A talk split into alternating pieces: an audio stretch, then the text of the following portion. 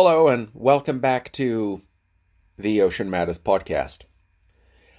Today, as the COP still carries on, I uh, found a, an article by Peter Thomson. I've uh, seen Peter Thomson. First time I saw him was in Paris years ago at the, the first Change Now event, the only one I ever actually attended.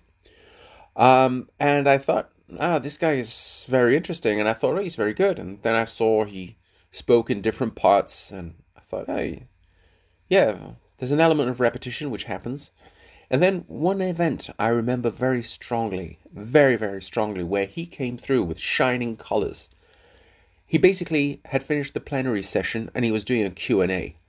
And he just went totally off script and he won me over within minutes. Uh, he had me at hello, basically. He um, he went into the image that was behind him. And he started explaining how that image was a reality not that long ago in some parts of the world where he knew extremely well. And he was extremely, extremely present, very, very relevant. And I hope that we'll get to hear from him in, in many ways. And he does what he does extremely well. Um, and I hope I get a chance to cross paths with him at some point in the future. In the meanwhile, here is his article. It came out in Time that's Time Magazine, time.com for those who go digital. And it's The Ocean is Our Best Chance to Survive Climate Change by Peter Thomson. Thomson is the United Nations Secretary General Special Envoy for the Ocean and co chair of Friends of Ocean Action at the, Uni- at the World Economic Forum. Over the last two years, a positive wave of ocean action has been sweeping the planet its momentum offers the most powerful opportunity in recent memory to improve humanity's relationship with the ocean. The ocean hosts 95% of the planet's life. It also absorbs 93% of its excess heat and about 30% of human generated carbon dioxide. The ocean produces more than half of the oxygen on the planet.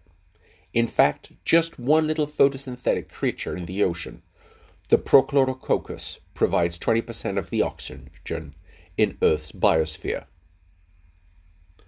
The development of a sustainable ocean economy includes a myriad of climate adaptation and mitigation opportunities.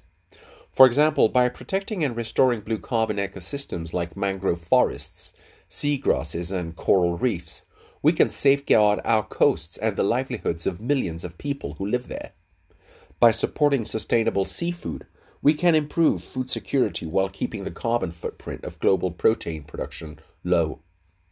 Meanwhile, by developing offshore wind alongside marine carbon dioxide removal projects, we could get back on track to meet the Paris Climate Agreement goal of keeping global temperatures rise to 1.5 degrees Celsius above pre industrial levels. And green shipping could help maintain the growth global trade in a carbon neutral manner. Basically, the ocean and climate change are inextricably inter- entwined. The good news is that recently there's been a surge of engagement in ocean conservation and the development of a truly sustainable ocean economy that recognizes this reality. Corporations and banks now see the wisdom of being in on the action. Ocean related startups and innovation are flourishing. The ongoing work of philanthropies, NGOs, and civil society is compounding. Ocean science is receiving more attention than ever before in human history, and despite current geopolitical tensions, there has been remarkable momentum on the ocean front in international arenas.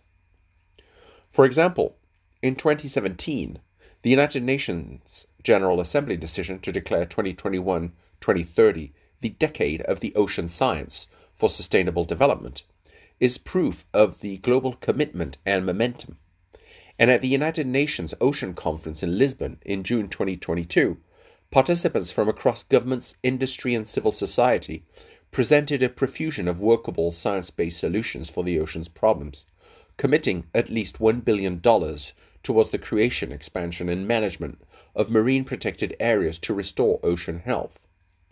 Kenya and Portugal, the co hosts of the meeting, led to the United Nations to commit to investing the needed resources and creating the policies necessary to protect and restore the ocean, while developing a sustainable ocean economy their progress and accountability will be closely examined at the United next sorry at the next United Nations Ocean Conference in Nice in June 2025. In Montreal last December, 196 countries agreed to the Global Biodiversity Framework, which will undertake to fully protect 30% of the planet, including ocean and coasts, from most human activities by 2030. And in June 2023, the Marine Biodiversity Beyond National Jurisdiction High Seas Treaty was adopted in New York. It's a groundbreaking legal instrument that commits nations across the world to sharing responsibility for managing and protecting international waters.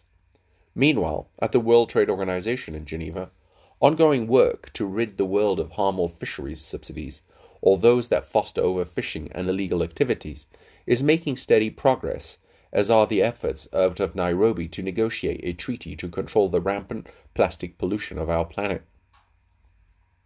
These are monumental steps in our struggle to meet the triple planetary crisis of our times human induced climate change, biodiversity loss, and rampant pollution. But none will have any effect until they enter into force. Further, if we do not stop burning fossil fuels, we will continue to threaten biodiversity on our planet and ultimately, therefore, the very survival of man humankind. That's why the phrase I always use when asked what matters most is ratify and implement. I guess the focus is on implement right now. If any of this sounds like hyperbole, these are not ordinary times. Based on the findings of Earth scientists and meteorologists, UN Secretary General Antonio Guterres declared a red alert for humanity back in 2021 and things have only worsened since then. The most recent forecasts show we are on track for about 3.c global, that's 3 degrees Celsius, global warming with the lives of our grandchildren. That is an unacceptable world of plague, fire, famine, and ferocious storms. Indeed, at the United Nations Ocean Conference in Lisbon, Guterres deeply apologized to the youth of the world for the dystopian future our generation has been preparing for them and promised to spend his remaining years working in partnership with young people to work towards the 1.5 degrees centigrade warming goal. He has since conveyed throughout the United Nations system that henceforth youth and early career ocean professionals must not be at the periphery of our meetings, but rather at the meeting tables, helping to negotiate the future they will inherit.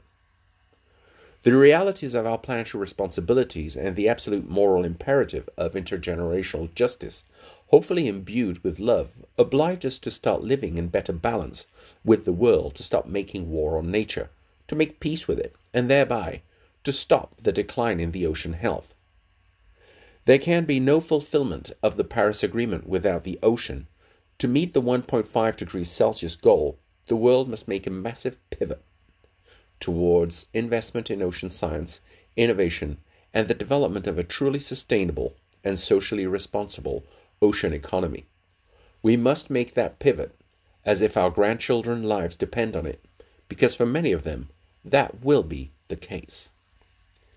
The No Paris Without the Ocean session on the opening of day of uh, COP28, November 30th, 2023, co hosted by Time CO2 and the World Economic Forum Friends of Ocean Action, explored the centrality of the ocean to tackling the climate crisis.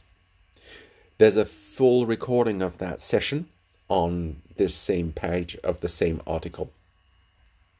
Just so that in case you wanted to go there and find it, you'll find it under The Ocean is Our Best Chance to Survive Climate Change. Thank you very much for listening. Until the next recording.